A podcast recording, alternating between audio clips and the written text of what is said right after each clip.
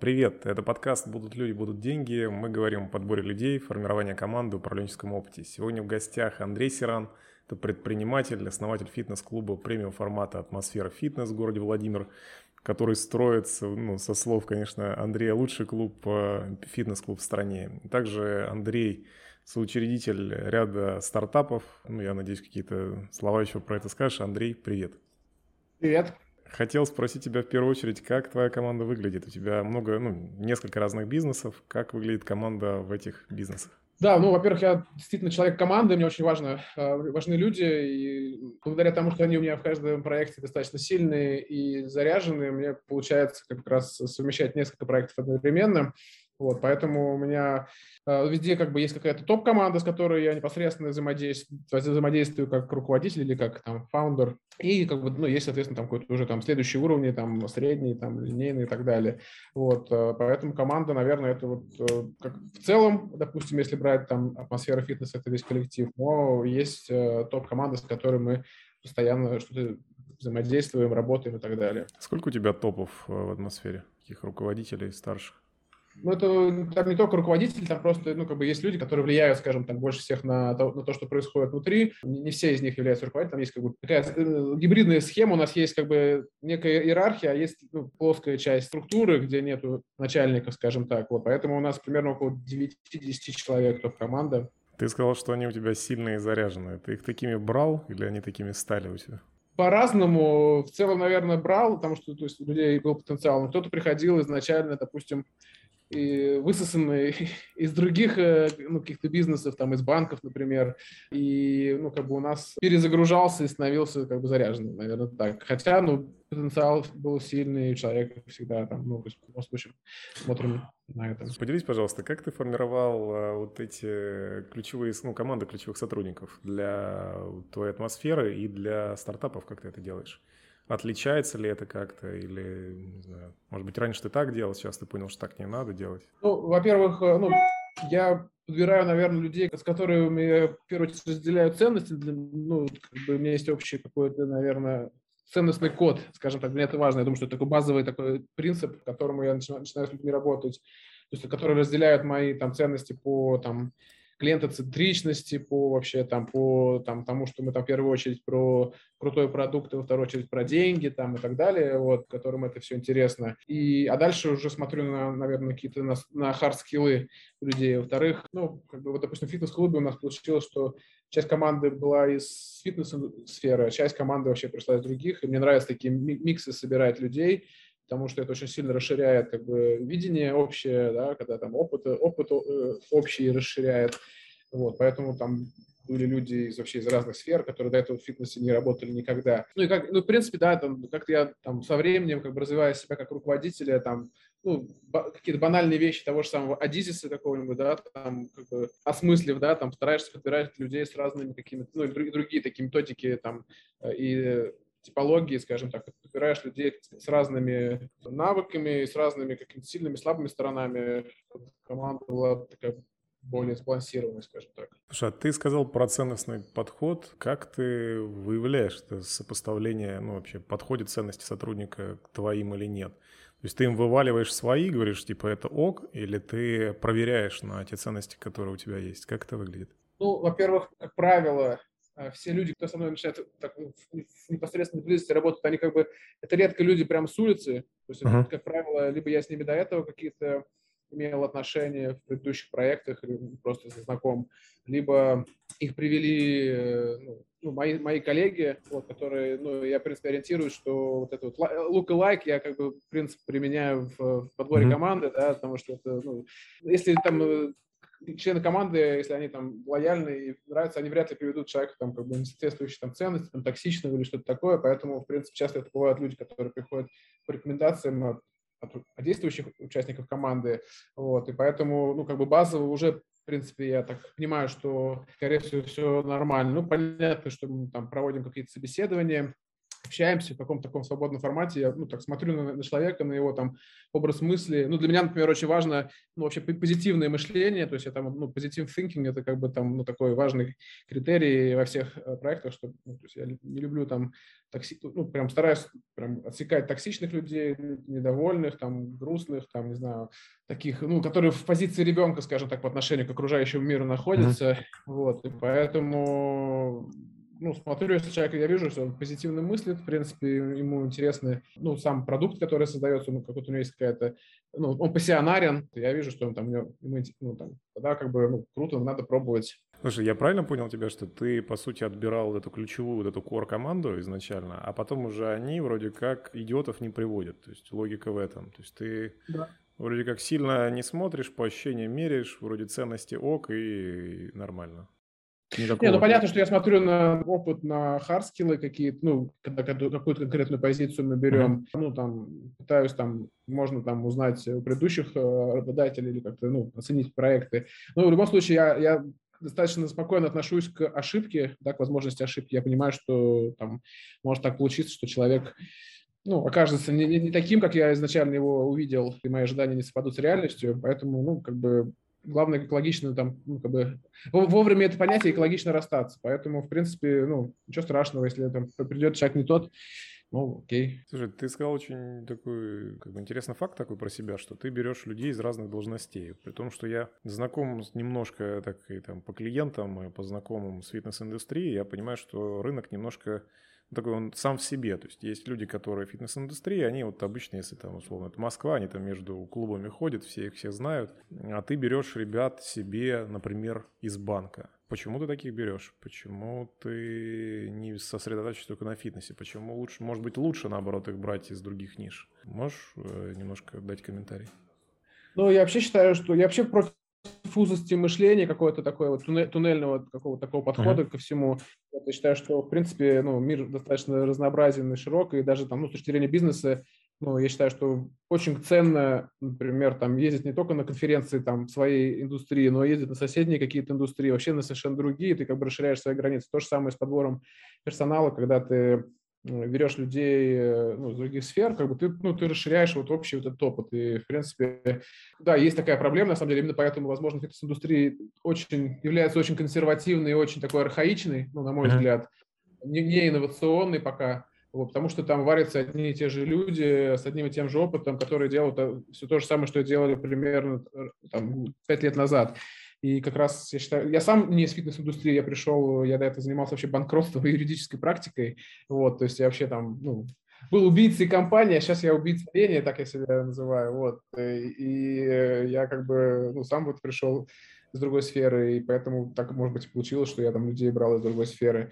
Вот. Возможно, если бы я был изначально из фитнес-индустрии, то, может быть, я, наверное, так бы тоже туннельно мыслил и брал бы людей из других там, клубов, например. А тут как бы у меня такого вообще нет установки. Мне, наоборот, нравится, вот приходит человек прям реально с другим опытом, и ну, прям увеличивается как бы общая командная какая-то вообще, общий командный опыт сразу увеличивается, сразу появляется дополнительное видение. Слушай, а чем ты привлекаешь в фитнес-клуб людей из других сфер? Они к тебе сами приходят или ты чем-то ну, завлекаешь? Если да, то чем? Ну, в целом у нас, наверное, очень хороший HR-бренд э, в городе у себя. То есть мы как бы, ну, мы живем там в небольшом городе, и, ну, у нас часто приходят люди, которые говорят, можно мы, я вас кем-нибудь поработаю? Ну, ну мы таких, Бывает конечно, не берем. Вот, ну, там не знаю, что хочет. Но, в принципе, ну, я к тому, что люди достаточно ну, мы так на слуху, мы там заметно очень такие, то есть мы там отличаемся от фитнес-клубов там, тем, что у нас там ну, очень контент-маркетинг крутой, мы там много ивентов делаем, много всяких крутых э, проектов запускаем, вот, и такие, ну, такие инновационные и, и модные, и крутые, поэтому как бы проблем с э, привлечением классных людей нету, в принципе, они, ну, им интересно с нами поработать, вот, и такой, наверное, главная причина того, что можно брать людей из других сфер. Ну, плюс, ну, более-менее мы там в рынке по зарплате зарплате, я считаю, находимся даже для других сфер. Там, а, то есть мы там, платим белую зарплату, у нас ну, в целом нормально, то есть мы платим. А, поэтому людям, в принципе, не обламываются и по деньгам. Поэтому, наверное... Слушай, скажи, пожалуйста, я знаю, у тебя вот другой бизнес, про который ты на старте говорил, он в Нижнем Новгороде ты открываешь, а Владимир, ну, как бы в три раза поменьше, чем Нижний. Вот есть ли у тебя какое-то ощущение, что есть разница в людях, в подборе, в команде, не знаю, вот по городам? Ну да, для меня сейчас это такой, наверное, главный челлендж, потому что у меня сейчас проект еще один, мы делаем сеть ресторанов полезного питания, вот, и, ну, как раз у нас там цель, там, Нижняя Москва в ближайшие, там, годы ну, зайти, у нас большие перспективы. Ну и, как бы, главная, наверное, проблема, с которой мы столкнулись, это именно подбор персонала сейчас, ну, и линейного, и управленцев на, на, на точке. То есть мы хотим там базово, чтобы у нас управляющая компания осталась в Владимире, то есть все как бы топ-менеджмент, но там какие-то среднего уровня руководители, линейный персонал будет местный, и поэтому действительно сейчас, э, конечно, не, не просто даже и там к нам в атмосферу в фитнес набрать людей, там, особенно если там это администратор, какие-то менеджеры отдела продаж, но в целом все равно находится. А вот э, я столкнулся, что там в больших городах ну, ну дикий голод э, на сотрудников, то есть очень странные поведение у многих э, соискателей, которые могут там договориться на встречу не прийти или звонить, что он уже прям подходит, э, какой подъезд войти, а потом пропасть. Ну, то есть прям вот как будто люди очень быстро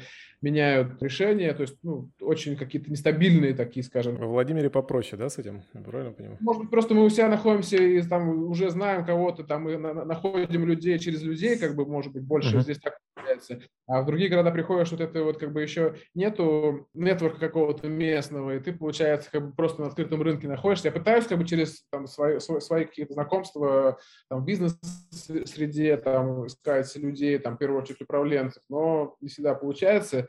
И поэтому ну, приходится вот на открытом рынке. И, конечно, это, наверное, главная проблема вот сейчас в развитии компании вот этой вот этого стартапа, потому что ну, там понимание продукта есть, как бы рынок есть, деньги есть, вот, надо, надо найти только людей. Слушай, поделись, пожалуйста, последними, наверное, твоими, знаешь, как зарубками на такой руке, вот что бы ты ни делал с подбором, не знаю, кого-то уволил за последнее время, ты осознал, что так делать было не надо, и не надо было брать, или кого ты там, кому-то дал второй шанс, а не надо было давать, надо было убирать давно. Может быть, вот есть какие-то осознания за последнее время с командой? Ну, во-первых, я, наверное, такой человек, что я никогда ни о чем не жалею. Вот, ну, в своем... Но это вопрос не про жалость, знаешь, это вопрос про опыт. То есть я вот так просто делать больше не буду.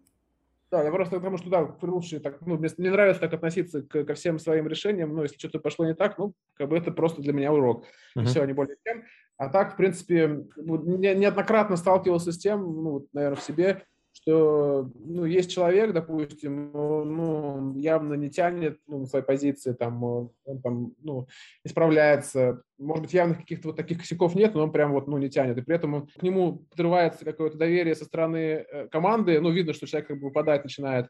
Вот, он это чувствует, э, он, начинается токсичность какая-то, и вот, ну, и как бы вроде бы человек изначально был классный, пришел, э, все, вот, но вот что-то произошло, наверное, может быть, там я где-то там не уделил там должного внимания, может быть, у человека какая-то там, ну, интерес пропал, вот, я как бы такое не люблю резких таких решений принимать. Я начинаю как-то пытаться вначале так принять эту ситуацию, пытаюсь что-то поправить, и как бы, ну, часто время уходит, и потом, тогда все равно в итоге я там, ну, расстаюсь с человеком, понимаю, что, ну, наверное, это можно было сделать пораньше, ну, найти какого-то, ну, нового человека, не надо этого бояться. Но, с другой стороны, в принципе, наверное, я понимаю при этом, что шашкой махать и сразу... То есть, ну, я, я пытаюсь найти для человека вообще какое-то другое применение. То есть, если, в принципе, он базово подходит э, по ценностям, по лояльности, по вообще видению разделяю, то, в принципе, я стараюсь найти какое-то другое применение, ну, там, предложить какую-то другую позицию, там, какой-то новый там проект.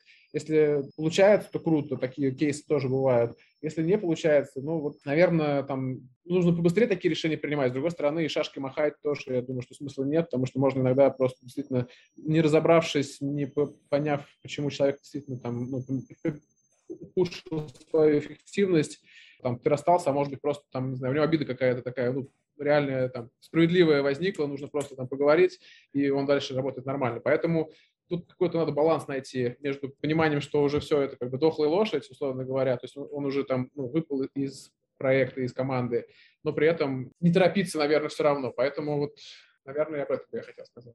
Окей, okay. а скажи, какая конечная цель сейчас у тебя по э, ну, фитнес-клубам? Ты строишь сеть глобальную или ты как бы делаешь один лучший клуб? Как у тебя это сейчас? Сейчас мы находимся как раз на перепутье в этом, по этому поводу. То есть есть, в принципе, амбиции. Действительно, у нас э, с точки зрения там, технологий, э, подходов, мы очень такие новаторы во многом. И ну, как бы интерес, я думаю, что мог бы быть к нашему либо к бренду, либо к, э, ну, вообще в целом, как бы как к франшизе, либо к каким-то отдельным элементам. Вот, но сейчас как раз обсуждаю нужно ли это моим партнерам, ну, владельцам клуба, потому что ну, пока, пока у нас нет какого-то четкого решения по этому поводу, поэтому пока мы ну, на перепутье находимся.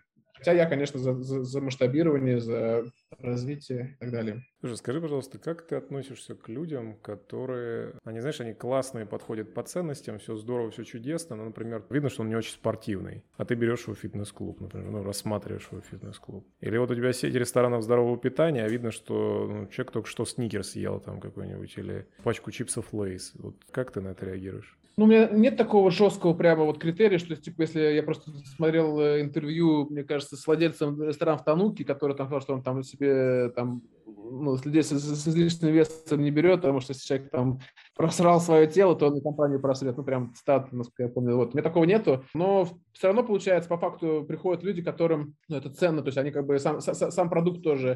То есть если приходят, ну, в ресторан полезное питание, приходят люди, которые в целом как бы это приверженцы, как бы. Но, но, но не факт, что они на 100%. В фитнес-клуб тоже в основном приходят люди, которым нравится там заниматься, которым это все нравится, но не факт, что на 100%. То есть бывают люди, которые такие, ну, немножко выпадают из этого, но если они в целом в основ... и в остальном ну, разделяют интерес э, и, ну, почему нет? То есть нету такого жесткого критерия. Что сапожники все должны быть в сапогах, вот такого как бы нет. Давай перейдем к э, такому маленькому нашему блоку. Это короткий вопрос. Я тебе вкину несколько вопросов и попрошу на них ответить. Там не обязательно коротко, но вопрос сам по себе будет достаточно коротким. Брать с рынка сотрудников или обучать? Обучать.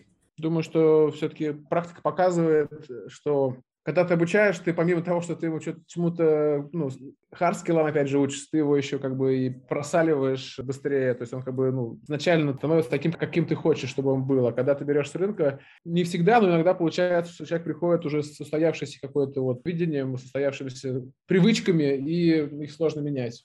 Поэтому если можно взять с рынка, который соответствует ценностям, да, круто. Если нет, то лучше научить. Как найти сильных сотрудников в небольшом городе? Ну, первый момент – это взять их из других сфер, как я уже привел пример. Второй момент, э, ну, их развивать надо. В любом случае, я считаю, что людей надо развивать. Вот это основная задача, мне кажется, современного руководителя – это развивать свою команду. То есть просто там обучать, там в других местах, обучать самому, там что-то совместно развиваться. И благодаря этому появляются сильные сотрудники. Как взять лучшего специалиста или команду лучше по контент-маркетингу? Ну, я думаю, что здесь надо создать вообще как бы сам, собственно, ну, здесь я считаю, что очень много зависит от SEO, от руководителей там, или от владельца, которые, в принципе, считают, что контент-маркетинг – это важная часть э, ну, там, коммуникационной, маркетинговой стратегии. Вот. И ну, во-вторых, это должна быть творческое начало и в руководителей, и в команде, то есть людям нравится создавать именно контент, потому что заказывать его на стороне – это очень ну, дорого и ну, неэффективно. То есть это должна ну, создаваться именно силами команды, Поэтому, то есть, ну, должна быть, и, и, ну, вся команда должна быть творческой, соответственно, ну, поэтому, если у людей есть вот, ну, страсть к творчеству, то, как бы, контент будет крутой, и контент-маркетинг выстроится быстро и классно. Последний у меня есть к тебе вопрос. Можешь э, характеризовать, пожалуйста, чем отличается подбор специалистов в фитнесе от подбора сотрудников в других сферах? Ничем не отличается. Все то же самое? Все одинаково. То же самое, да. Ну, ищем, ищем хороших людей и там либо уже с опытом, либо там без опыта, но там даем им опыт. А так, в принципе, разницы вообще никакой нет. Маленькая еще одна такая рубрика у нас есть. Это что бы ты сделал с сотрудником, который... Я тебе сейчас вкину пару ситуаций с сотрудниками, которые потенциально могут произойти, или я думаю, что они могут произойти у тебя. И хочу у тебя спросить, что бы ты с ними сделал. Окей? Давай. Что бы ты сделал с сотрудником, который спит в раздевалке? Ну, я бы оборудовал комнату для отдыха, наверное, если ее нет. Вот, потому что если сотрудник устал, э, и, наверное, надо какие-то ему условия создать, создать для отдыха. Ну, при условии, что он это там, ну, это не злоупотребление каким-то там, и это не, то есть он не ушел там прямо никого не сказав с рабочей смены и ушел спать, а просто вот у него там какого-то там перерыва или просто там опросившись. Ну, короче, он, в принципе, там не нарушил прям трудовую дисциплину явно, а просто решил отдохнуть, вот, why not. Что бы ты сделал с фитнес-тренером, который флиртует с э, посетительницами? Ну, я бы, наверное, с ним пообщался, потому что, ну, действительно не очень э, корректно это, ну, как бы, ну, мы, мы это не, не, принимаем, скажем, такой подход. Вот. Ну, если человек не понял, как бы продолжил, а особенно если еще при этом посетительница ну, выражала какое-то недовольство этим, ну, то я бы с ним, конечно, наверное, расстался, потому что это, ну, скажем так, неприемлемо. Что бы ты сделал сотрудником, который просит прибавку денег, потому что ему предложили работу с повышением зарплаты? Ну, если бы такая была обстановка э, вопроса, то я бы его отпустил. Если бы я узнал просто, что сотруднику там предложили более высокую зарплату, и, но он как бы не ставит вопрос, там, ну, не пытается как бы со мной там ну, на, этом, на этом основании поторговаться, я бы ну, обсудил бы с ним мотивацию, если он для меня ценен, например, старался бы как-то найти компромисс. А поделись, пожалуйста, книгами или фильмами, которые на тебя за последнее время повлияли, либо на тебя, либо на твой бизнес какую-то позитивную, положительную сторону. Я уже упоминал Адизиса, в принципе, тут, наверное, такая достаточно уже популярная книга. А что из Адизиса? Как иде- идеальный руководитель. Почему им нельзя стать, по-моему, это? Почему им нельзя стать, да. Потом э, я считаю, что, опять же, наверное, банальность – это клиенты на всю жизнь, да, это для тех компаний, которые создают клиентоцентричную какую-то компанию, потому что ну, который работает, короче, там, ну, в сфере, ну, даже не важно, B2C, B2B, клиент-центричность. У всех компаний есть клиенты, поэтому я думаю, что это полезно. Потому что, еще объясню почему, потому что я считаю, что клиентоцентричность, она очень сильно меняет команду и подходы. То есть люди становятся действительно более вовлеченными в работу, более неравнодушными становятся и так далее. Поэтому, ну, это крутой, крутой подход, который команду более хорошим. Вот. Ну, ну, на самом деле, там книга, которая про спиральную динамику, а, она там, ее там как таковой ее смог нет, осилить. Она, она очень нудная и тяжелая, в общем, поэтому, наверное, я бы посоветовал прочитать, на самом деле, «Организации будущего», да, вот. Федерико Лалу. Да, да, Лалу, потому что там, в принципе, вначале идет как раз описание про спиральную динамику, достаточно такое понятное, и дальше уже рассказывается по бирюзовой компании. Я считаю, что это очень важная вообще концепция вообще для человека, вот для себя лично, да, как, как бы понимая свои какие-то ценностные кризисы, ну, и ценностный какой-то код, и ну, для команды в том числе. Вот, и как бы здесь, если ты понимаешь эти принципы, то и людей проще искать э, ну, подходящие да, по ценностям. Или понимать, что человек находится на, такой, на таком-то уровне спиральной динамики, но ты можешь его развить, там, допустим, на следующий уровень там, и так далее. Поэтому вот, ну, для меня вот она была, наверное, одна из самых ценных, вот это, это понимание вот этой спиральной динамики. Рекомендую всем прям. Есть ли фильмы какие-то, которые у тебя, может быть, последнее время, может быть, не последнее, просто вообще за всю историю вот тебя зацепили, и ты прям считаешь, что это вот что-то важное, что обязательно нужно посмотреть или пересмотреть? Ну, я бы, мне нравится фильм «Одержимость» про барабанщика, не знаю, смотрел, не смотрел. Конечно. Вот, там про упорство как раз, ну, вот с точки зрения, мне кажется, именно вот работа с людьми и там наставничество, такой очень крутой фильм, прям. А так, ну, сериалы какие-нибудь, а там «Карточный домик» там или там «Миллиарды», где тоже происходит какое-то очень сильное такое там взаимоотношение между э, людьми. Ну, «Карточный домик» вообще не про ценности, например. Я удивительно, что ты про него вспомнил особый вид ценности, скажем так, у каждого что они свои. Вот. Там больше, да, именно про какое-то, про интриги, скандалы, расследования. Есть ли какие-то привычки, которые тебе помогают в жизни и работе? Ну, во-первых, привычка переключаться ну, с одного вида деятельности на другую, с одного проекта на другой, это помогает мне не выгорать. Соответственно, как бы для меня это является таким ну, своеобразным отдыхом, когда я там одним, другим, потом, ну и так далее. Привычка вставать рано, то есть я встаю в 5.30, всем рекомендую, то есть я, ну, такой, ну, жаворонок, я, ну, вот это, я сейчас, я был всегда им, но в последнее время просто себе воспитал, скажем так, ну, потому что у меня утром есть время для себя, я, я там бегаю, там еще что-то, вот, потом там отвожу детей в школу и так далее, вот, ну, вообще рано начинаю свой день, я считаю, что там, и поэтому рано ложусь, и поэтому я сплю в самые лучшие часы для сна, и поэтому я как бы успеваю восстанавливаться. Ну, наверное, привычка в любом проекте подходить как к творческому проекту. Вот, то есть я, в принципе, по-другому не умею. Я считаю, что вот, когда ты подходишь как к творческому проекту, в первую очередь, там, ну, к любому бизнес, не бизнес, там, ну, получается классно всегда. То есть, ну, когда ты изначально просто хочешь что-то создать, сотворить и сделать это круто. И получается, ну, круто. А если просто, просто делаешь, то получается просто. Андрей, закончи, пожалуйста, интервью тремя словами. Пусть ковид закончится. Вот. Хорошо, спасибо. Ставьте лайк подкасту, чтобы не пропустить новые выпуски. Делайте репосты, если понравился выпуск. Это был Алексей Гарицкий, подкаст «Будут люди, будут деньги» и Андрей Сиран. Спасибо тебе, Андрей. Спасибо, спасибо, очень приятно было пообщаться.